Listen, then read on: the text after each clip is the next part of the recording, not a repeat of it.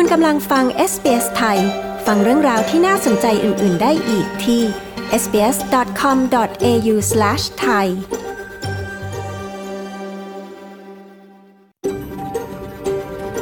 SBS, a world of difference. You're with SBS Thai on mobile, online, and on radio. คุณกำลังฟัง SBS ไทยทางโทรศัพท์มือถือ ออนไลน์ และวิทยุเรา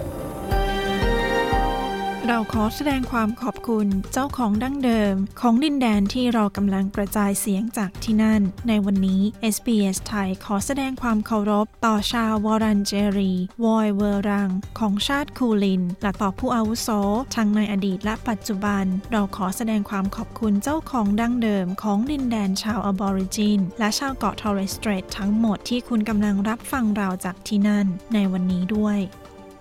สวัสดีค่ะ คุณผู้ฟังคนไทยในออสเตรเลีย ขอต้อนรับเข้าสู่รายการของ SBS ไทย ในวันจันทร์ที่ 14 มีนาคม พุทธศักราช 2565 ดิฉันชลดากรมยินดี ดำเนินรายการในคืนวันนี้ จากห้องส่งที่เมืองเมลเบิร์นนะคะ วันนี้เรามีเรื่องราวอะไรบ้าง ไปฟังตัวอย่างกันค่ะ หมาก็เหมือนคนนี่แหละ มันก็มีวันดีวันไม่ดี วันนี้อารมณ์ไม่ดีฉันก็แงบขึ้นมาอืมแต่โดยส่วนใหญ่แล้วเนี่ยเราจะระวังตัวเสมอสำหรับหมาใหม่ ๆ ที่เราไม่เคยตักเขาเลยเนี่ยอืมเราจะต้องดูว่าเขานิสัยเป็นยังไง เราจะคอยระวังคุณแจนจารุกนก สว่างรัฐเจ้าของร้านตัดแต่งขนสัตว์ จะมาเล่าให้เราฟังถึงธุรกิจที่เริ่มจากใจรัก การทำงานจะเป็นอย่างไร หากถูกกัดต้องทำอย่างไร ติดตามฟังกันนะคะ It's actually forced me to quit some of the things that I really like to do, just purely based on the fact that I'm so exhausted and I'm so fatigued after a day. มาทำความรู้จักกับโรคอ่อนล้าเรื้อรัง ที่ผู้ป่วยร้อยละ 75 เป็นผู้หญิง และส่วนมากไม่สามารถอธิบายได้ว่าทำไม ถึงเหนื่อยกว่าคนทั่วไป บางคนต้องกลายเป็นผู้ป่วยติดเตียง เรื่องราวจะเป็นอย่างไร เรามีรายละเอียดในเรื่องนี้นะคะ ตอนนี้มาฟังสรุปข่าวที่น่าสนใจในวันจันทร์ที่ 14 มีนาคมนี้กันก่อนค่ะ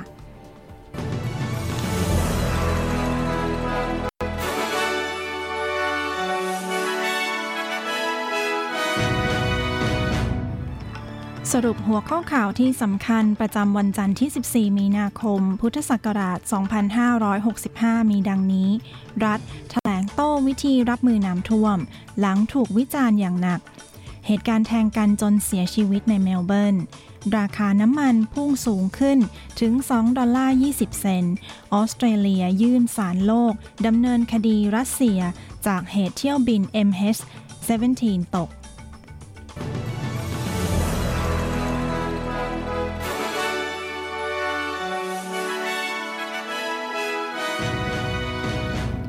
หน่วยงานที่รับผิดชอบการประสานงานวิกฤตต่างๆ ในออสเตรเลีย ออกแถลงโต้วิธีรับมือน้ำท่วมฉุกเฉิน ในรัฐนิวเซาท์เวลส์และรัฐควีนสแลนด์ผู้คุมฝ่ายรับมือสถานการณ์ฉุกเฉินในออสเตรเลีย ออกมากล่าวว่าอุทกภัยในครั้งนี้ เป็นเหตุการณ์ที่ซับซ้อน และการตัดสินใจในสถานการณ์รุนแรง เช่นนี้มักยากลำบาก หลังจากที่เจ้าหน้าที่รัฐถูกข้อรหาเรื่องการจัดการสถานการณ์น้ำท่วม ในทั้งสองรัฐ โดยผู้ประสบภัยในพื้นที่วิพากษ์วิจารณ์การรับมือที่ล่าช้า นายโจบัฟโฟน อธิบดีแถลงว่า หน้าที่หลักในการรับมือกับภัยพิบัติ ทางธรรมชาตินั้น ขึ้นอยู่กับแต่ละรัฐ และมณฑลรัฐ และสามารถขอความช่วยเหลือจากรัฐบาลกลางได้เสมอ The Commonwealth does not have the legal authority to take over or respond without authority for, uh, from the state. So เครือ as จักร the ภพไม่มี disaster อำนาจทาง unfolds กฎ and หมายใน escalates, การเข้าควบ the คุม Commonwealth หรือรับมือกับ does ส not ถานการณ์ become โดยไม่ได้รับอำนาจจากรัฐนั้นๆ เมื่อภัยพิบัติเริ่มขึ้น และบานปลาย เครือจักรภพไม่มีอำนาจรับผิดชอบตรงนั้น ทางด้านตำรวจรัฐวิกตอเรียแถลงเหตุการณ์แทงกันเสียชีวิตในเมลเบิร์น ช่วงสุดสัปดาห์ที่ผ่านมา ไม่เกี่ยวข้องกับงานมุมบ้าในเมือง วัยรุ่นหนึ่งคนถูกทำร้ายจนเสียชีวิตเมื่อเช้าตรู่วันอาทิตย์ที่ผ่านมาที่เรสวัวและในเวลาใกล้เลี่ยกันก็มีเหตุ ชายอายุ 23 ปี เสียชีวิตที่ด็อกแลนด์ ตำรวจยังไม่ตั้งข้อหาใครจากทั้งสองเหตุการณ์ แต่กล่าวว่าความรุนแรงที่เกิดขึ้นนั้น เป็นสิ่งที่ยอมรับไม่ได้ นายพอลโอฮาโลแรน ผู้กำกับการชุดสืบสวนสอบสวน กล่าวขอความช่วยเหลือจากสาธารณชน หากผู้ใดมีข้อมูลใด ๆ ที่เกี่ยวกับการทำร้ายกันจนถึงขั้นเสียชีวิตในครั้งนี้ Any dispute, whatever it is, would never ever justify that I could say people being attacked with knives and people, people, certainly people losing their lives. I mean, that's just tragic. การขัดแย้งกันไม่ว่าจะเป็นกรณีใดก็ตาม ไม่ควรรุนแรงถึงขั้นนี้ ที่ผมสามารถพูดได้ มีคนถูกทำร้ายด้วยมีด และมีคนเสียชีวิต มันเป็นเรื่องน่าเศร้า สิ่งหนึ่งที่เราควรเข้าใจในการอยู่ร่วมกัน คือเราทุกคนมีความแตกต่างกัน แต่เราไม่ควรจบลงที่การต่อสู้กันด้วยการใช้มีด ทางด้านสมาคมผู้ขับขี่และผู้ใช้ถนนแห่งชาติ คาดราคาน้ำมันจะสูงขึ้นอีก โดยผู้บริโภคจะเจอกับราคาสินค้าที่สูงขึ้นแทน ราคาน้ำมันพุ่งแตะ2ดอลลาร์ 20 เซนต์ต่อลิตร ในเมืองใหญ่ ๆ เนื่องจากสถานการณ์ตึงเครียดทั่วโลก จากการรุกรานประเทศยูเครน นายปีโตขออภัยค่ะนายปีเตอร์โครี ประธานสมาคม กล่าวกับสำนักข่าว ABC ว่า ผู้บริโภคจะพบกับราคาสินค้าที่สูงขึ้น เมื่อเติมน้ำมัน และในซูเปอร์มาร์เก็ต And so, you know, we are really kind of struggling to see any relief. Uh, this is coast to coast. Uh, and we most เรา certainly have กำลัง never ประสบ seen ปัญหา anything อย่าง quite หนัก like it in ที่ยัง history. ไม่มีการเยียวยา นี่เป็นสถานการณ์ตั้งแต่ชายฝั่งตะวันตกถึงชายฝั่งตะวันออก เราไม่เคยเห็นเหตุการณ์แบบนี้มาก่อนในประวัติศาสตร์ ทางด้านออสเตรเลียและเนเธอร์แลนด์กำลังเตรียมดำเนินการทางกฎหมายกับสหพันธรัฐรัสเซีย เกี่ยวกับเหตุ เที่ยวบินของสายการบินมาเลเซีย เที่ยวบินที่ MH17 ที่ตกในปี 2014 ซึ่งมีผู้เสียชีวิตกว่า 300 ราย รวมถึงคนออสเตรเลีย 38 ราย โดยรัฐบาลกลางกล่าวว่า สหพันธรัฐรัสเซียเป็นผู้ที่ต้องรับผิดชอบในเรื่องนี้ ภายใต้กฎหมายระหว่างประเทศ โดยยืนยันว่าเป็นเรื่องสำคัญในการไต่สวนคดีการตกของเที่ยวบิน MH17 ที่มีชาวยูเครนหนึ่งคน และชาวรัสเซีย3คน เกี่ยวข้องกับคดีนี้ต่อไป ถึงแม้จะมีเหตุขัดแย้งอยู่ในขณะนี้ โดยในคำแถลงของรัฐบาลออสเตรเลียกล่าวว่า จะดำเนินการทุกวิถีทาง เพื่อให้แน่ใจว่ารัสเซียรับผิดชอบต่อการยิงจรวดมิสไซล์จากยูเครน เป็นเหตุให้เที่ยวบินโดยสารเที่ยวบินนี้ตก นางมาริสเพนรัฐมนตรีกระทรวงการต่างประเทศกล่าวว่า ออสเตรเลียจะต่อสู้เพื่อความจริง และความยุติธรรมในนามของเหยื่อผู้เคราะห์ร้าย Our case is firmly based on findings and evidence from the Joint Investigation Team, comprised of the investigative agencies of Australia, การยื่นฟ้อง Belgium, ของเรา Malaysia, มาจาก the หลักฐาน Netherlands ที่ and พบ Ukraine, as จาก well as หน่วย the สืบ Dutch. สวนร่วมกันระหว่างประเทศ ออสเตรเลีย เบลเยียม มาเลเซีย เนเธอร์แลนด์ และยูเครน รวมถึงคณะกรรมการเพื่อความปลอดภัยของเนเธอร์แลนด์ ทางด้านรัสเซียก็ปฏิเสธความรับผิดชอบในเรื่องนี้ค่ะ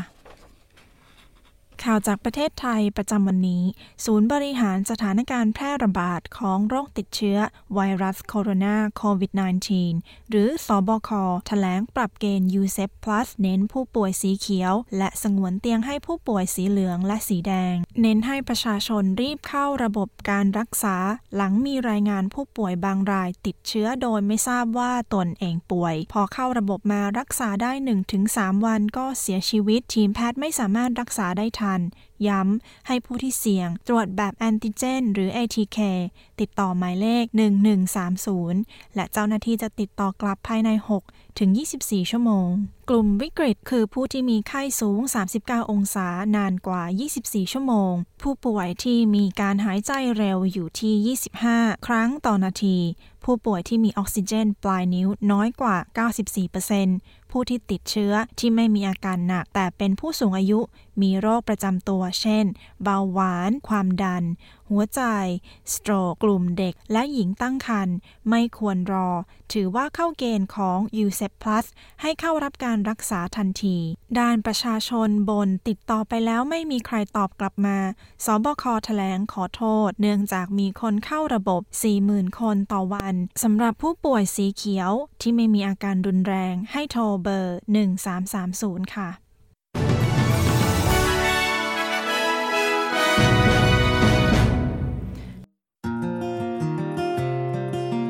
SBS ไทยออกอากาศทุกวันจันทร์และพฤหัสบดี เวลา 22 นาฬิกา มีทางเลือกรับฟังรายการมากมายผ่านวิทยุอนาล็อก ทีวีดิจิตอลออนไลน์ หรือแอปโทรศัพท์เคลื่อนที่ SBS ไทย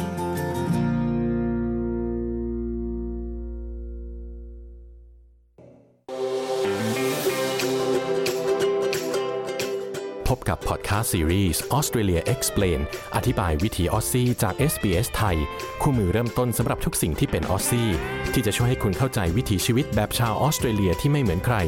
ทั้งอาหารออสเตรเลียที่คุณอาจไม่เคยลองชิม แต่เมื่อเวลาผ่านไปหนอนตัวอ่อน witchetty grub นี้ก็เริ่มได้รับความนิยมในหมู่ชาวออสเตรเลีย ผู้คนเริ่มคุ้นเคยกับคุณประโยชน์ในการใช้ปรุงอาหารมากขึ้น และก็เริ่มปรากฏอยู่ในเมนูตามร้านอาหารต่างๆ ทั่วประเทศมากขึ้นด้วยนะครับ เรื่องราวการดื่มสไตล์ออสซี่ที่คุณอาจไม่เคยรู้คำว่าผับนั้นเป็นคำย่อนะคะ มาจากคำว่า public house หรือสาธารณสถาน ออสเตรเลียมีผับประมาณ 6,000 แห่ง และเป็นหัวใจสำคัญของวิถีชีวิตของชาวออสซี่ การพบกันของวัฒนธรรมสมัยใหม่ของออสเตรเลียและไทย ตอนมาทำงานใหม่ๆเนี่ยงานมันจะเป็นแบบไทย ๆ มากเลย มีลายกระหนกมีอะไรอย่างเงี้ยแต่ว่าพออยู่มาหลายปีแล้วเนี่ยความเป็นออสเตรเลียนมันก็เข้ามาอยู่ในสายเลือดด้วย มันก็มีการปรับเข้ากันระหว่างวัฒนธรรมสองสองอย่างทั้งไทยทั้งออสเตรเลีย ทั้งหมดนี้อยู่ในพอดแคสต์ซีรีส์ Australia Explained อธิบายวิถีออสซี่จาก SBS ไทย ฟังได้แล้ววันนี้ทางแอป SBS Radio แอปพลิเคชันฟังพอดแคสต์ของคุณ หรือที่เว็บไซต์ sbs.com.au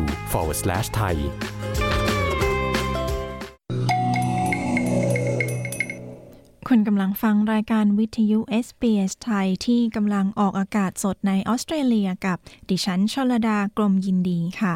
SBS ไทยมีพอดแคสต์ซีรีส์อธิบายวิถีออสซี่เรื่องราวที่จะช่วยให้คุณเข้าใจวัฒนธรรม และความเป็นอยู่แบบออสซี่มากยิ่งขึ้น ทั้งหมด 6 ตอนนะคะ ติดตามฟังกันได้ทางเว็บไซต์ของเรา หรือที่ที่คุณฟังพอดแคสต์ของคุณค่ะ ตอนนี้ไปฟังเรื่องของการรับมือไวรัสโควิด -19 เราจะต้องฉีดวัคซีนกระตุ้นเข็มที่ 4 หรือไม่ ไวรัสไข้หวัดใหญ่ที่กำลังจะมาในหน้าหนาวนี้อีกครั้ง และการรับมือกับไวรัสไข้สมองอักเสบญี่ปุ่นที่กำลังระบาดในขณะนี้ค่ะ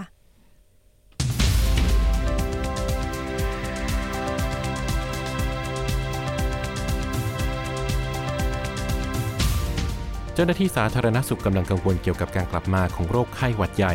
และการเพิ่มขึ้นของจำนวนผู้ป่วยไวรัสไข้สมองอักเสบญี่ปุ่นในฤดูหนาวนี้ ขณะที่สถานการณ์โรคโควิด -19 ก็ยังคงเป็นเรื่องที่น่ากังวลอยู่เช่นกัน ด้านคณะผู้นำรัฐและมณฑลต่างๆ ในออสเตรเลียได้หารือกันแล้วว่า รัฐบาลและประชาชนจะต้องทำสิ่งใดบ้าง เพื่อเตรียมความพร้อม ติดตามได้จากรายงานโดยคุณเดโบรากรอกสำหรับ SBS News ผมตินรวัตรบัญญัติ SBS ไทย เรียบเรียงและนำเสนอครับ เป็นเวลา 2 ปีที่ผ่านมาที่นายแพทย์เตวโดรส อัดฮานม เกอร์เบรเอียซุส ผู้อำนวยการใหญ่องค์การอนามัยโลก ได้ประกาศให้โรคโควิด -19 เป็นการระบาดใหญ่ทั่วโลกเมื่อวันที่ 11 มีนาคม ปี 2020 We have rang the alarm bell loud and clear. We cannot say this loudly enough. เราได้ส่งสัญญาณอย่างดังก้องและชัดเจน เราพูดสิ่งนี้ให้ดังเท่าไหร่ ชัดเจนเท่าไหร่ หรือบ่อยครั้งแค่ไหนก็ไม่พอ ทุกประเทศยังคงเปลี่ยนทิศทางของการระบาดใหญ่นี้ได้ นายแพทย์เกอร์เบรเยซุส ผู้อำนวยการใหญ่องค์การอนามัยโลกกล่าวสองปีหลังจากนั้นจำนวนผู้ติดเชื้อโควิด -19 รายใหม่ยังคงเพิ่มขึ้นทุกวันในออสเตรเลีย แต่ถึงแม้จะพบผู้เสียชีวิตเป็นประจำในระดับสูงเกินกว่าสถานการณ์จะเป็นอื่น ดูเหมือนว่าจุดสูงสุดของโรคโควิด -19 จะผ่านพ้นไปแล้วสำหรับรัฐและมณฑลส่วนใหญ่ทางตะวันออกของประเทศ แต่สำหรับรัฐเวสเทิร์นออสเตรเลียนี่เป็นเพียงจุดเริ่มต้น ยอดผู้ติดเชื้อรายวันที่นั่นเพิ่มขึ้นเป็นสองเท่าในเวลาเพียงไม่กี่วัน มีความพยายามในการใช้มาตรการจำกัดห้ามเป็นจำนวนมาก เพื่อจำกัดการแพร่ระบาด แต่สำหรับออสเตรเลียนั้น การฉีดวัคซีนได้กลายเป็นนกลไกสำคัญของแผนยุทธศาสตร์ระดับชาติ ในสถานการณ์โควิด -19 นายเกรกฮันรัฐมนตรีสาธารณสุขของออสเตรเลีย กล่าวว่าชาวออสเตรเลียที่มีสิทธิ์รับวัคซีนประมาณ 2 ใน 3 จากทั้งหมด ได้รับวัคซีนโควิดเข็ม 3 หรือวัคซีนเข็มกระตุ้นแล้ว และกล่าวอีกว่าผู้ที่ยังไม่ได้รับวัคซีนดังกล่าวจำเป็นต้องไปรับการฉีด It's not over, um, and there will inevitably be uh, new variants, and there will. มันยังไม่จบลงและจะเกิดสายพันธุ์ใหม่อย่างเลี่ยงไม่ได้ และในอนาคตจะมีไวรัสอยู่ภายในชุมชนระดับหนึ่งอย่างเลี่ยงไม่ได้ ซึ่งเป็นเรื่องที่ไม่ต้องสงสัยเลยในตอนนี้นายฮันต์รัฐมนตรีสาธารณสุขของออสเตรเลียกล่าว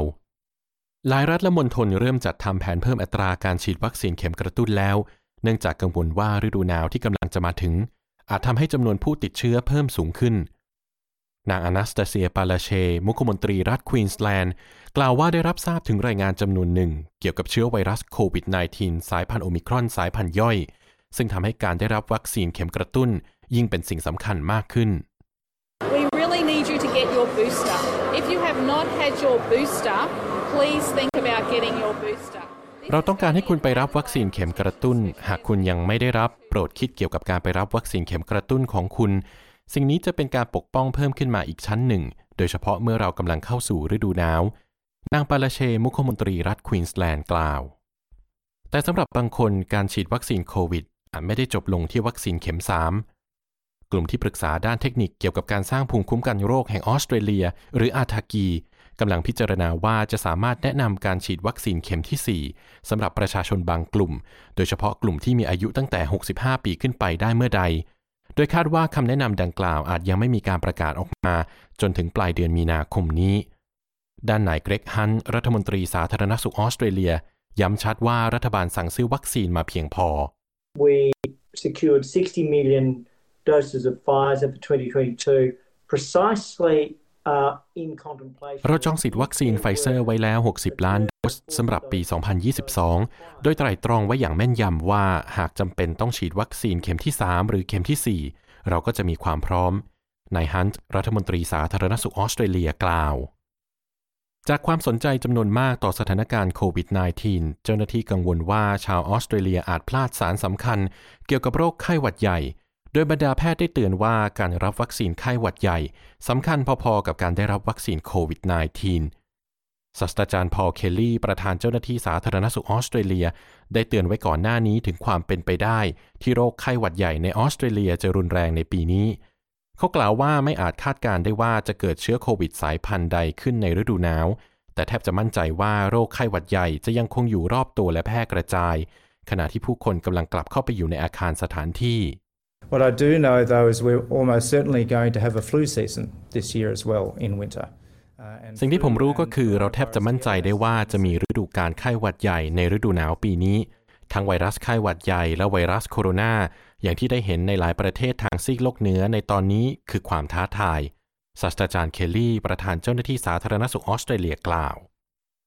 การเตรียมพร้อมรับมือกับจุดสูงสุดของโรคไข้หวัดใหญ่และโรคโควิด -19 เป็นประเด็นสำคัญในที่ประชุมหารือของคณะผู้นำรัฐและมณฑลหรือ National Cabinet Meeting เมื่อวันศุกร์ที่ผ่านมา แต่การหารือดังกล่าวยังได้พูดถึงไวรัสอีกชนิดหนึ่ง นั่นคือไวรัสไข้สมองอักเสบญี่ปุ่น หรือ Japanese encephalitis virus อีกด้วย จนถึงขณะนี้มีผู้ติดเชื้อไวรัสไข้สมองอักเสบญี่ปุ่น ภายในชุมชนที่ได้รับการยืนยันแล้ว 15 ราย และมีผู้เสียชีวิต 2 รายจากโรคดังกล่าว ซึ่งมียุงเป็นพาหะ ในรอบ 2-3 เดือนที่ผ่านมา อย่างไรก็ตามโรคดังกล่าวมีวัคซีนป้องกันแล้ว และรัฐมนตรีสาธารณสุขออสเตรเลียกำลังวางแผนจองสิทธิ์เข้าถึงวัคซีนป้องกันโรคดังกล่าวให้เพียงพอ เพื่อเพิ่มการปกป้องในชุมชน ซึ่งเป็นส่วนหนึ่งของงบประมาณในรัฐบาลสหพันธรัฐมูลค่า 69 ล้านดอลลาร์ We have uh, 15,000 vaccines in the country, and uh, we are purchasing an extra 130,000 based on the public health advice. Secondly, uh, as part of that, we also have a $5 million information and awareness campaign. เรามีวัคซีนอยู่ในประเทศ 15,000 โดส แล้วเรากำลังจะซื้อเพิ่มอีก 130,000 โดส บนพื้นฐานคำแนะนำด้านสาธารณสุข ประการที่ 2 ซึ่งเป็นส่วนหนึ่งในเรื่องนั้น เรายังมีโครงการให้ความรู้และสร้างการตระหนักรู้มูลค่า 5 ล้านดอลลาร์ ในการป้องกันยุงอย่างได้ผล การใส่เสื้อผ้าปกปิด การทายากันยุง การทำทุกสิ่งที่ผู้คนเคยทำในการปกป้องตนเองเมื่ออยู่ในพื้นที่ซึ่งมีโรคติดต่อที่มียุงเป็นพาหะนายฮันต์รัฐมนตรีสาธารณสุขออสเตรเลียกล่าว แพทย์หญิงซอนยาเบนเนตรองประธานเจ้าหน้าที่สาธารณสุขออสเตรเลีย เป็นผู้นำในแผนรับมือระดับชาติ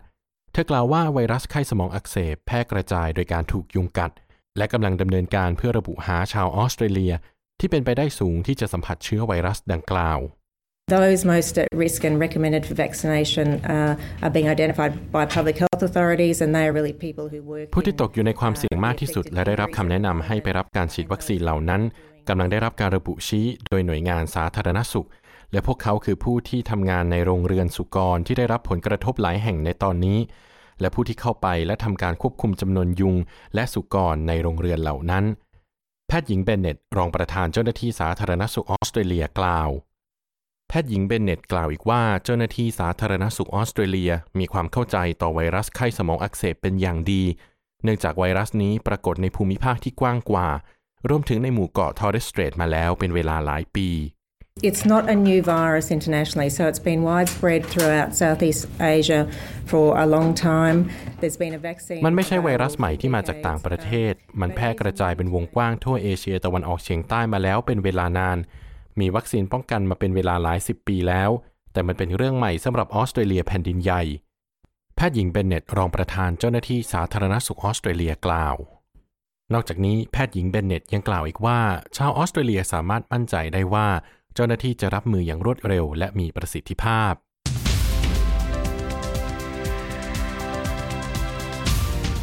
ที่ผ่านไปนั้นเป็นรายงานโดยคุณเดโบรากรอกสำหรับ SBS News เรียบเรียงและนำเสนอโดย ตินรวัตรบัญญัติ SBS ไทย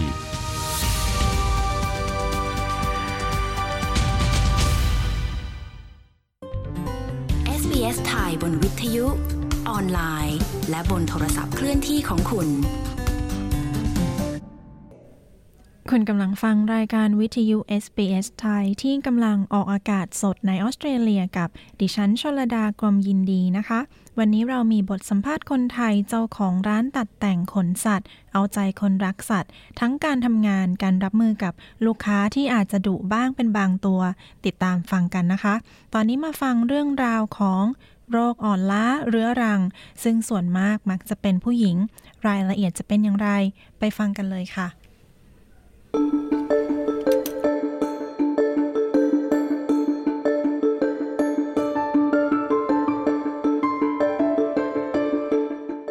กลุ่มอาการอ่อนล้าเรื้อรังคือความเจ็บป่วยที่ส่งผลกระทบต่อชาวออสเตรเลียมากกว่า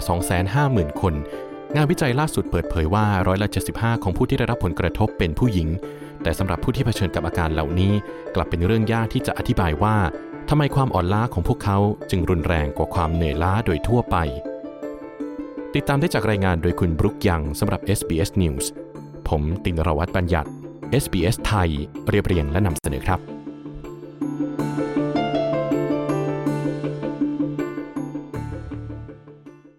ตั้งแต่ลุกจากเตียงออกไปเดินข้างนอกหรือรับโทรศัพท์สำหรับแมดดี้ชิลส์ซึ่งได้รับการวินิจฉัยว่ามีอาการปวดกล้ามเนื้อ เหตุสมองและไขสันหลังอักเสบ หรือ myalgic encephalomyelitis หรือ ME กิจกรรมธรรมดาในชีวิตประจำวันทั้งหมดของเธอ คือความเหนื่อยล้าอย่างยิ่ง It's actually forced me to quit some of the things that I really like to do, just purely based on the fact that มันบีบให้ฉันต้องเลิกทำบางอย่างที่ฉันชอบทำจริง ๆ เพียงเพราะฉันเหนื่อยและอ่อนล้ามากหลังจากผ่านมาทั้งวัน ถ้าพูดก็อย่างเช่น วันหนึ่ง ฉันชอบไปตั้งแคมป์และเดินป่า พอหมดวันแล้วฉันเหนื่อยมาก ฉันปวดหัว ถ้าวันไหนฉันยุ่งหรือเครียด ฉันก็จะกลับบ้านมาด้วยความเหนื่อยมาก จนรู้สึกอารมณ์บูดเล็กน้อยและฉุนเฉียวใส่คนอื่น และนั่นก็สร้างปัญหาเล็กน้อยในความสัมพันธ์ของฉัน คุณชิลส์กล่าว อาการ ME หรือที่รู้จักโดยทั่วไปว่ากลุ่มอาการอ่อนล้าเรื้อรัง หรือ Chronic Fatigue Syndrome หรือ CFS คือความผิดปกติที่ซับซ้อนที่มีลักษณะเฉพาะ คือความเหนื่อยล้าอย่างรุนแรงที่กินเวลาอย่างน้อย 6 เดือน และไม่สามารถอธิบายได้อย่างเต็มที่ ด้วยภาวะอาการแทรกซ้อนทางการแพทย์ อาการเหนื่อยล้าของผู้ป่วยในกลุ่มอาการนี้จะแย่ลง หากทำกิจกรรมทางร่างกายและจิตใจ และอาการเหนื่อยล้าจะไม่ดีขึ้นด้วยการพัก คุณชิลส์ได้รับการวินิจฉัยว่ามีกลุ่มอาการดังกล่าวในปี 2007 หลังได้รับเชื้อจนป่วยเป็นโรคโมโนนิวคลีโอซิสเธอกล่าวกับ SBS News ว่าบ่อยครั้งมันเป็นเรื่องยากในการอธิบายภาวะอาการของเธอให้กับคนรอบตัว It can be really frustrating in the fact that um, you try and explain to people, oh, I can't, I can't do that today. Because of my fatigue or I'm feeling really มันเป็นเรื่อง tired น่า today. หงุดหงิดในการพยายามและอธิบายกับคนอื่นว่า โอ้ ฉันทำไม่ได้วันนี้เพราะความเหนื่อยล้าของฉัน หรือวันนี้ฉันรู้สึกเหนื่อยจริง ๆ และบางครั้งผู้คนก็อาจจะมีความคิดในทำนองว่า ทุกคนก็เหนื่อยเหมือนกันนั่นแหละ รับกับมันให้ได้สิ และมันก็เป็นเรื่องน่าหงุดหงิด เพราะมันไม่ใช่ว่าฉันอยากจะพลาดอะไรไป มันไม่ใช่ว่าฉันอยากจะนอนบนเตียง และรู้สึกอะไรก็ได้อย่างที่ฉันอยากเป็น คุณชิลส์กล่าว Emerge Australia คือองค์กรไม่แสวงผลกำไร ซึ่งเป็นกระบอกเสียงระดับชาติของชาวออสเตรเลียมากกว่า 250,000 คน ที่เผชิญกับกลุ่มอาการอ่อนล้าเรื้อรัง หรือ MECFS นายแพทย์ริชาร์ดเลเฟลผู้อำนวยการด้านการแพทย์ขององค์กรดังกล่าว ซึ่งได้รับเหรียญเกียรติยศ Order of Australia จากงานของเขาเกี่ยวกับกลุ่มอาการอ่อนล้าเรื้อรัง กล่าวกับ SBS News ว่ากลุ่มอาการอ่อนล้าเรื้อรัง มักเกิดเป็นความเจ็บป่วยหลังติดเชื้อไวรัส seems to start in a group of people that may have had an infection or some sort of uh, trauma to in, in their health somewhere along the มันดูเหมือนจะเริ่มในกลุ่มผู้ที่อาจเคยติดเชื้อ หรือเกิดความบอบช้ำบางอย่างทางสุขภาพณจุดหนึ่ง และพัฒนาเป็นอาการเจ็บป่วย จากนั้นพัฒนากลายเป็นกลุ่มอาการเหนื่อยล้า ความผิดปกติด้านความจำอาการปวดศีรษะ ปวดตามร่างกาย การนอนที่ถูกรบกวน และอาการทางร่างกายต่างๆ ที่ดูเหมือนว่าพวกเขาจะไม่หายดี และไม่พบสาเหตุอื่นใดสำหรับอาการที่สร้างความทุพพลภาพเหล่านี้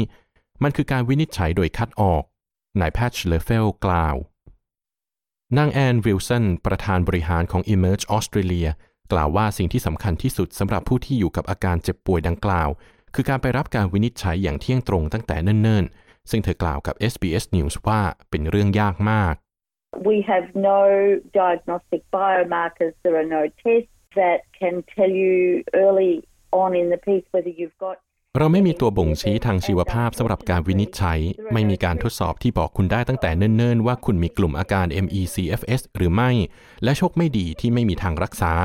ดังนั้นเมื่อมีอาการป่วยหนัก สิ่งที่ดีที่สุดที่เราแนะนำนั่นก็คือการเก็บแรงเอาไว้ให้มากที่สุดเท่าที่คุณทำได้ เพราะกลุ่มอาการ MECFS มีความซับซ้อนมาก และมันคือโรคทางระบบประสาทที่มีความพิการ ซึ่งส่งผลกับอวัยวะหลายส่วนในร่างกาย โดยรวมไปถึงสมอง กล้ามเนื้อ ระบบย่อยอาหาร ระบบภูมิคุ้มกัน และระบบหัวใจ นางวิลสันกล่าว การวิจัยล่าสุดโดย Emerge Australia เปิดเผยว่าประมาณร้อยละ75 ของผู้ที่ได้รับการวินิจฉัยว่า มีกลุ่มอาการเหนื่อยล้าเรื้อรัง หรือ MECFS เป็นผู้หญิง นอกจากนี้การวิจัยดังกล่าวยังแสดงให้เห็นว่าร้อยละ25 ของผู้ที่มีภาวะอาการดังกล่าว ได้รับผลกระทบอย่างหนักจนต้องอยู่แต่ในบ้าน หรือเป็นผู้ป่วยติดเตียง และโชคไม่ดีที่ภาวะอาการเหล่านี้มักถูกมองข้ามในระบบสาธารณสุข tragically m- many women are made to feel as though it's just all in their minds. มันน่าเศร้าที่ผู้หญิงหลายคนถูกทำให้รู้สึกว่ามันเป็นเรื่องที่พวกเธอคิดไปเองและไม่มีอยู่จริง และส่วนมากก็เพราะว่าผู้คนไม่รู้ว่าจะต้องทำอย่างไร แทนที่เราจะเก็บเรื่องนี้เอาไว้โดยไม่ทำอะไร เพราะมันยากเกิน อันที่จริงมันเป็นเรื่องที่จะต้องมีการลงทุน นางวิลสันกล่าวสำหรับคุณชิลส์ซึ่งเป็นครูในระดับชั้นประถมศึกษา เธอกล่าวว่าบ่อยครั้งที่เธอต้องทำงานหนักกว่าเพื่อนร่วมงานคนอื่นๆ เป็นเท่าตัว เพื่อให้ทันกับภาระงานที่มี เธอหวังว่าจะมีความตระหนักรู้มากขึ้นต่ออาการเจ็บป่วยนี้ ขณะที่บ่อยครั้งผู้บังคับบัญชาในงานของเธอก็อาจไม่เข้าใจว่าเธอกำลังพบเจอกับอะไรอยู่ You can just feel really guilty that you're not kind of doing what you should be doing in your role. Um, คุณ and I อาจ guess รู้สึกผิดอย่างมากกับการที่ไม่ได้ทำในสิ่งที่ควรทำในหน้าที่ของคุณ และฉันเดาว่าบางครั้งหัวหน้างานหรือผู้คนรอบตัว อาจทำให้คุณรู้สึกว่าคุณทำงานไม่พอ การขจัดมลทินที่ว่านั่นออกไป และบอกว่าเราไม่ได้เกียจคร้าน จึงเป็นสิ่งที่เรากำลังดิ้นรนอยู่จริง ๆ คุณชิลส์กล่าว ด้านนายแพทย์ริชาร์ดเลเฟลกล่าวว่าความก้าวหน้าอันดับแรกในการรักษากลุ่มอาการอ่อนล้าเรื้อรัง หรือ MECFS คือการรับรู้ถึงความเจ็บป่วย extremely important that all doctors in Australia recognise MECFS. It's not a psychological or psychiatric disorder. It's not a choice disorder. มันสำคัญอย่างยิ่งที่แพทย์ทุกคนในออสเตรเลียจะรับรู้ถึงภาวะอาการ MECFS มันไม่ใช่ความผิดปกติทางจิตหรือโรคจิตเภท มันไม่ใช่ความผิดปกติในการตัดสินใจเลือก และมีหลายสิ่งที่เราทำได้ในการวินิจฉัยและเข้าใจมัน ซึ่งแน่นอนว่าด้วยวิทยาศาสตร์ที่เรากำลังพัฒนา อาจจะนำไปสู่การรักษาตามหลักฐานเชิงประจักษ์ซึ่งสำคัญมากกับผู้คนเหล่านี้นายแพทย์เลเฟลกล่าว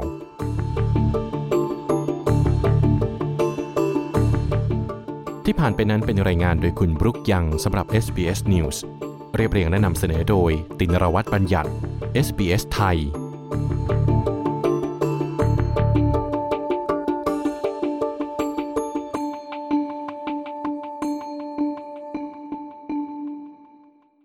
SBS ไทยออกอากาศทุกวัน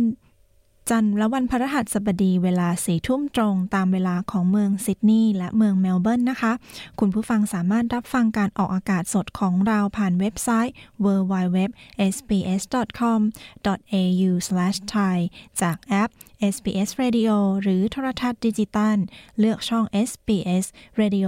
2 ฟังย้อนหลังได้ทุกที่ ทุกเวลาผ่านแอปพอดแคสต์ทุกแพลตฟอร์ม ติดตามสรุปข่าวโควิด -19 อัปเดตเกาะติดสถานการณ์ทั่วทุกรัฐ ทั่วออสเตรเลียประจำวันเป็นภาษาไทยได้ที่ facebook.com/sbs thai กดไลค์หรือกด follow ไว้นะคะ จะได้ไม่พลาดข่าวสำคัญ ตอนนี้ไปฟังบทสัมภาษณ์คนไทยเจ้าของร้านตัดแต่งขนสัตว์ ที่เริ่มธุรกิจนี้ด้วยใจที่รักสัตว์ คุณแจนจะเล่าถึงการทำงานในสาขาอาชีพนี้ และเรื่องราวสนุกสนุกในการรับมือกับลูกค้าและน้องสี่ขาให้เราฟังค่ะ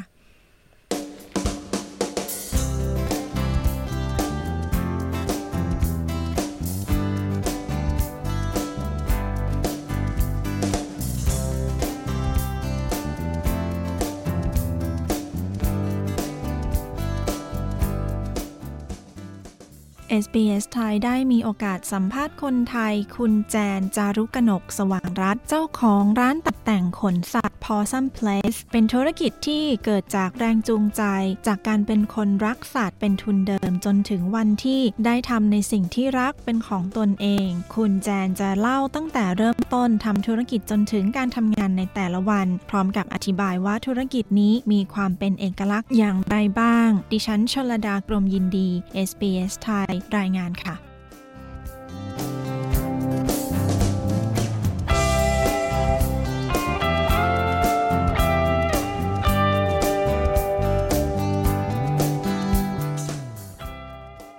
สวัสดีค่ะ พี่ชื่อพี่แจนนะคะ จารุกนกสว่างรัตเป็นเจ้าของร้าน Possum Place Dog Grooming Salon อยู่ที่ทารันเมลเบิร์นค่ะ ขอสอบถามถึงแรงจูงใจในการที่ทำธุรกิจนี้หน่อยค่ะ คุณแจน โดยส่วนตัวแล้วเนี่ยเป็นคนรักสัตว์ เป็นคนรักหมามาก ถามว่าแรงจูงใจอะไรก็คือเกิดจากเหตุการณ์โควิดนี่แหละ ที่ทำให้เกิดการมีความคิดว่าอยากจะเปลี่ยนอาชีพ อยากจะทำอะไรที่ไม่เคยทำมาก่อน โดยส่วนใหญ่คนไทยที่เนี่ยก็จะทำเกี่ยวกับในสายของ hospitality ร้านอาหารงานบริการในทางนี้มากกว่า ก็เลยตัดสินใจทำการที่จะทำธุรกิจเนี้ยค่ะ ต้องมีใบประกอบการหรือว่าต้องมีวุฒิในการทำธุรกิจนี้ไหมคะ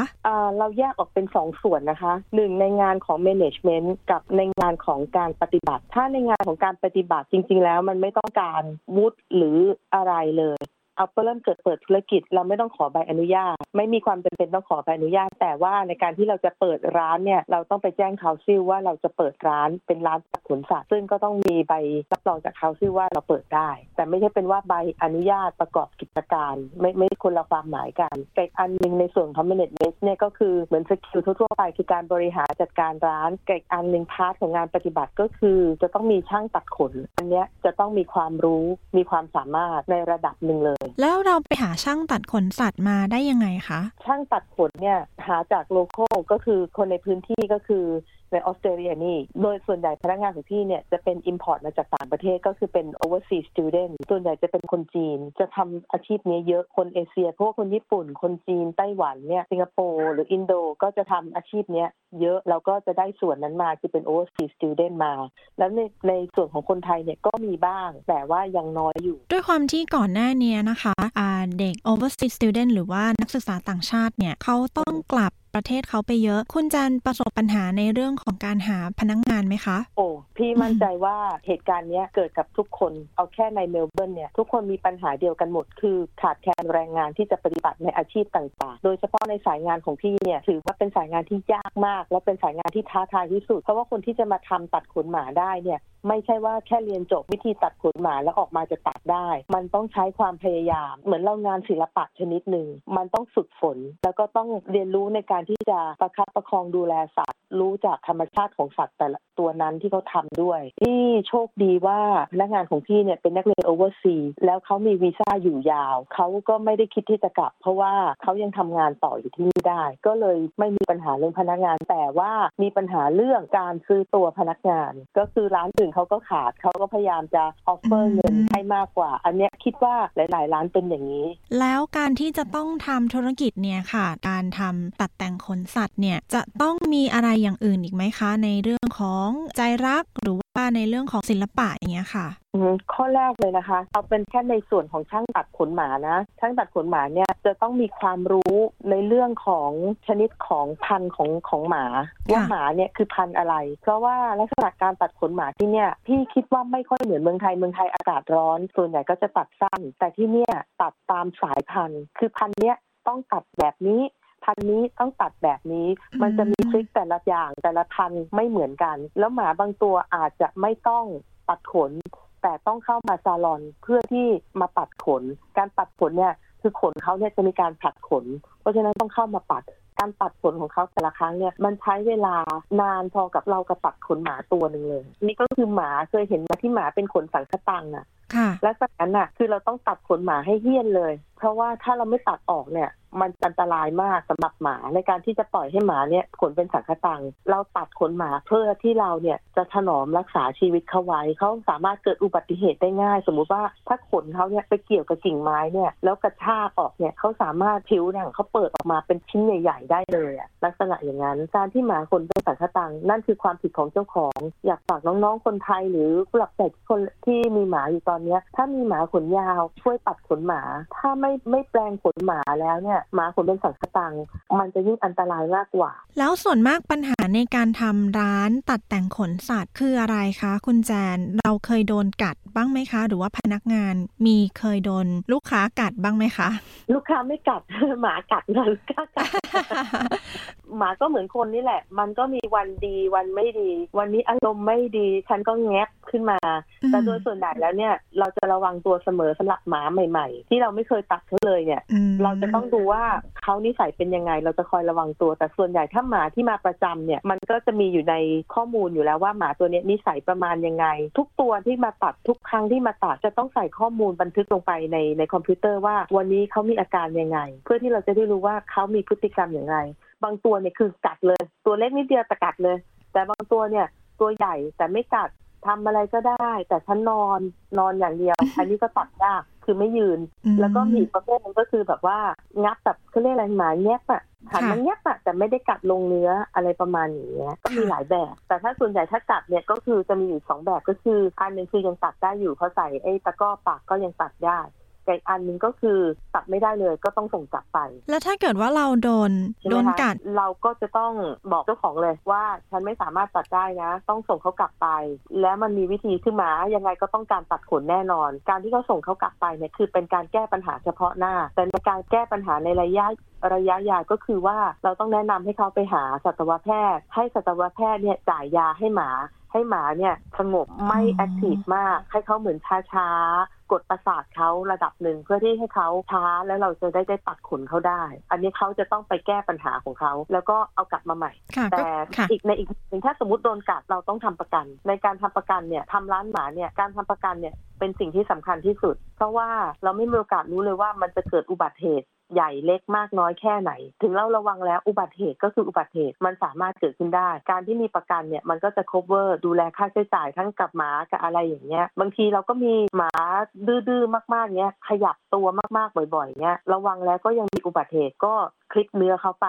อย่างนี้ก็ต้องแจ้งเขาว่า ถ้าหมามีปัญหาอะไรก็ให้ส่งบินมาเก็บอะไรประมาณอย่างเงี้ยค่ะ ใช่เพราะมันเป็นความรับผิดชอบของเราว่าเราทำให้เขาเจ็บเนื้อเจ็บตัวก็เหมือนกับซื้อใจลูกค้าอย่าลืมนะว่าหมาเนี่ยมันก็คือสมาชิกในครอบครัวของเขา เพราะฉะนั้นเหมือนเราเอาเอาลูกเขามารับเลี้ยงอย่างเงี้ยเราก็ต้องดูแลเขาให้ดี เพียงแต่ว่าเด็กที่เอามารับเลี้ยงเนี่ยไม่ใช่เด็กอย่างเดียว คือสามารถทำเลอะเทอะได้ตลอดเวลา ที่มีพนักงานมาสมัครงานกับพี่หลายคนมาก แล้วพี่ก็พยายามจะบอกคำแรกเลยว่า ที่นี่ไม่ใช่ด็อกคาเฟ่ที่นี่คือร้านตัดขนสุนัขคือเจ็บจริงสกปรกจริง เหม็นจริงอืมทุกอย่างอ่าฮะแล้วอะไรคะทำให้ลูกค้าเนี่ยค่ะ กลับมาใช้บริการของเราคะมีสามเหตุผลเลยนะ ที่ในในการที่พี่ทำงานมาเนี่ยจากประสบการณ์ข้อแรกเลย คือราคาแล้วก็คุณภาพฝีมือในงานตัด เพราะว่างานตัดขนเนี่ยเป็นงานฝีมือที่บอกเลยว่าเป็นงานฝีมือ เพราะฉะนั้นการจ่ายราคาเนี่ยมันอยู่ที่ความพอใจของลูกค้า บางตัวเนี่ยมันไม่ใช่แค่ตัดไถปัตเตอร์เลียนมันต้องใช้กรรไกรตัดซึ่งเป็นงานฝีมือมาก ทั่วๆไปเนี่ยก็ราคาก็จะค่อนข้างสูงขึ้นกับไซส์ขนาดและความยากง่ายของหมาแต่ละตัว ข้อสองเลยเนี่ยคือราคาเนี่ยมันจะต้องมีราคาที่สามารถจับต้องได้ในระดับหนึ่ง แต่ทีนี้ในในราคาที่จับต้องได้มันก็ต้องดูว่าบวกลบคูณหารในทางธุรกิจ ค่าแรง ค่าน้ำค่าไฟค่าแชมพู อย่างร้านพี่เนี่ยใช้สินค้าที่เป็นออร์แกนิกหมด ไม่มีสารเคมีเลย เพราะว่าเราไปอาบบนตัวหมาเนี่ย เราไม่รู้ว่าหมาตัวไหนเนี่ยแพ้อะไร เพราะฉะนั้นทางเลี่ยงที่ดีที่สุดข้อแรกเลย เราใช้ผลิตภัณฑ์ที่ไม่มีสารเคมีก่อน เป็นการโปรเทคเราเพราะฉะนั้นต้นทุนมันก็เลยจะสูง และข้อสามเนี่ยคือเมนเจอร์หรือเจ้าของร้านจะต้องมีความสัมพันธ์ที่ดีกับเจ้าของหมามาก ๆ เพราะฉะนั้นเวลามีปัญหาอะไรเกิดขึ้นเนี่ย มันก็เหมือนกับเราคุยกับเพื่อนเราเฮ้ยเออวันนี้เกิดปัญหาอย่างนี้นะ อย่างนี้มันก็จะไกล่เกลี่ยง่ายคุยกันง่ายแล้วอีกอันหนึ่งที่พี่อยากจะเสริมไปให้ก็คือว่าในการที่เรามีความสัมพันธ์ที่ดีกับลูกค้าแล้วเนี่ยจะทำให้เขากลับเข้ามาแล้วบุกกับเราอีก ในการบุกหมาอย่าลืมว่าหมาเนี่ยมันก็เหมือนคนคือมันก็ขนยาวอยู่ตลอดเวลา ต่อให้เราทะเลาะกันหรือเจ้าของหมาไม่ชอบเราตัดแต่ขนหมาก็ไม่ได้หยุดยาว เพราะฉะนั้นเขาก็ยังต้องบุกกลับมาอยู่ดี เพราะฉะนั้นการที่เรามีความสัมพันธ์ที่ดีเข้าใจหมาเขาดูแลหมาเขาเนเจอร์ของหมาอ๋อตัวนี้ วันนี้นะอาการเป็นอย่างนี้ท้องเสียนะเออวันนี้อารมณ์ดีไปเล่นกับเพื่อนนะเขาก็จะรู้ว่าเราใส่ใจเขา เขาก็จะมีความไว้วางใจที่จะกลับมาใช้บริการกับเราอีก ช่วงระหว่างที่มีโควิดเนี่ยค่ะ ธุรกิจเป็นยังไงบ้างคะพี่แจน ในช่วงเดือนแรกที่เป็น stage 4เอ่อ restriction เนี่ย อันเนี้ยคือขยับไม่ได้เลย จนกระทั่งเขาผ่อนปลนมาได้สักระยะหนึ่งเนี่ย เพราะว่าการที่หมาไม่ได้ตัดขนเนี่ยมันเป็น animal cruelty ชนิดหนึ่ง เพราะว่าหมาจะเกิดอันตรายได้ รัฐบาลก็เลยต้องผ่อนปลนให้ธุรกิจตัดขนหมาเนี่ยสามารถเปิดทำทำการได้ เพราะฉะนั้นของพี่เลยสวนกระแสเลยกลายเป็นว่าพี่ยุ่งมากเพ ราะว่าลูกค้าส่วนใหญ่เนี่ยก็จะอยู่บ้านเขาก็ไม่ได้ไปไหนเขาก็มีโอกาสเดียวเขาก็สามารถอ้างว่าต้องเอาหมามาตัดขน เป็นโอกาสที่เขาจะได้ออกนอกบ้านพอคนอยู่บ้านมากๆอย่าลืมนะสองปี สิ่งที่เขาทำไม่รู้จะทำอะไร ซื้อหมามาเลี้ยง กลายเป็นว่าหมาเพิ่มขึ้นอีกกลายเป็นว่าธุรกิจของพี่สวนทางกัน โชคดี แต่ว่าในเวลาเดียวกันเนี่ยก็ไม่สามารถที่จะทำได้ เพราะว่าการที่เอาหมาเข้ามาเยอะๆ มันก็เท่ากับเปิดโอกาสให้คนนอกเข้ามาเยอะๆ เราก็ไม่ต้องการที่จะพบปะคนมากนะก็กลายเป็นว่าต้องรับส่งหมาอยู่ที่หน้าประตูพอรับส่งหมาที่หน้าประตู มันก็เกิดปัญหาอีกว่าหมาบางตัวมันก็รู้ว่าจะต้องเข้ามาตัดขนต้องอาบน้ำมันก็ดิ้นก็หลุดไปก็มี อันนี้ก็ก็เคยเจอเหมือนกัน น้องก็รู้เนาะน้ององรู้น้องรู้ฉลาดฉลาดเขาฉลาด คุณแจนอยากฝากถึงคนที่สนใจทำงานในด้านนี้หรือว่าคนที่สนใจในธุรกิจนี้ยังไงบ้างคะ เอาง่ายๆเลยคนไทยโดยส่วนใหญ่เนี่ยพี่จะทำให้เห็นภาพง่ายๆเลยเปิดร้านอาหารใช่ไหมที่เรารู้กัน เพราะฉะนั้นคีย์ในการทำงานเลยก็คือแม่ครัวใช่ไหมทีนี้ถ้าเรามีแม่ครัวเนี่ยแล้วเจ้าของร้านเนี่ยทำครัวไม่เป็น เราก็ต้องคอยง้อแต่แม่ครัวอยู่ตลอดเวลา แต่ถ้าเจ้าของร้านเนี่ยทำครัวทำอาหารเป็น เราก็ไม่ต้องง้อแม่ครัวมาก เหมือนกันกับทำธุรกิจตัดขนหมา ถ้าเราตัดขนหมาไม่เป็น เราก็ต้องง้อไอ้ช่างตัดเหมือนกันเพราะว่าถ้าเขาไม่ตัดเราก็ไม่สามารถทำเงินได้ มันก็ต้องพึ่งพาอาศัยซึ่งกันและกันหลักการเดียวกัน เพราะฉะนั้นสิ่งที่สำคัญที่สุดเลยก็คือว่าระหว่างเรากับทีมเนี่ย จะต้องเป็นอันหนึ่งอันเดียวกัน เราต้องรักเขาเหมือนคนในครอบครัวเราเขาจะรับรู้ได้ ถ้าเราดูแลเขาดีเหมือนคนในครอบครัวเราเขาก็จะรักแล้วก็เป็นแรงจูงใจให้พนักงานเนี่ยอยากทำงานอยู่กับเราในภาวะที่ขาดแคลนแรงงานทั่วโลกขนาดนี้ที่ว่าเรื่องนี้ช่วยได้นะแต่การที่เราสร้างความรักความผูกพันในการทำงาน จะทำให้เขาอยากกลับมาทำงานทุกวันทุกวันที่บอกเขาเสมอว่าถ้าตื่นขึ้นมาแล้วอยากกลับมาทำงานน่ะแสดงว่าเธอมีความสุขที่จะทำงาน แล้วก็จะอยากทำงานกับฉันตลอดไปค่ะยังไงขอบคุณคุณแจนจารุกนกสว่างรัตน์มากเลยนะคะสำหรับให้สัมภาษณ์กับ SBS ไทยค่ะ ขอบคุณมากค่ะ ค่ะ สวัสดีค่ะ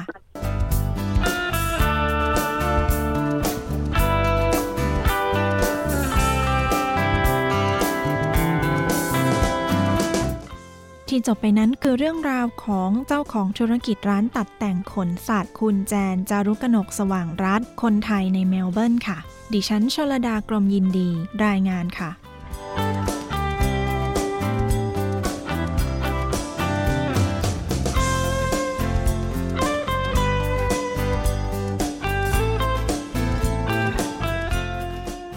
คุณผู้ฟังคะรายการ SBS ไทย ในคืนนี้กำลังจะหมดเวลาลงแล้วนะคะ พบกันใหม่ทุกวันจันทร์และวันพฤหัสบดี เวลาสี่ทุ่มตรง ตามเวลาของเมืองซิดนีย์และเมลเบิร์นนะคะ คืนนี้ดิฉันชลดากรมยินดี ทีมงาน SBS ไทยทุกท่าน ทีมงานจากห้องส่งในเมลเบิร์น ต้องขอลาคุณผู้ฟังไปก่อน ขอบคุณทุกท่านสำหรับการติดตามรับฟัง สวัสดีค่ะ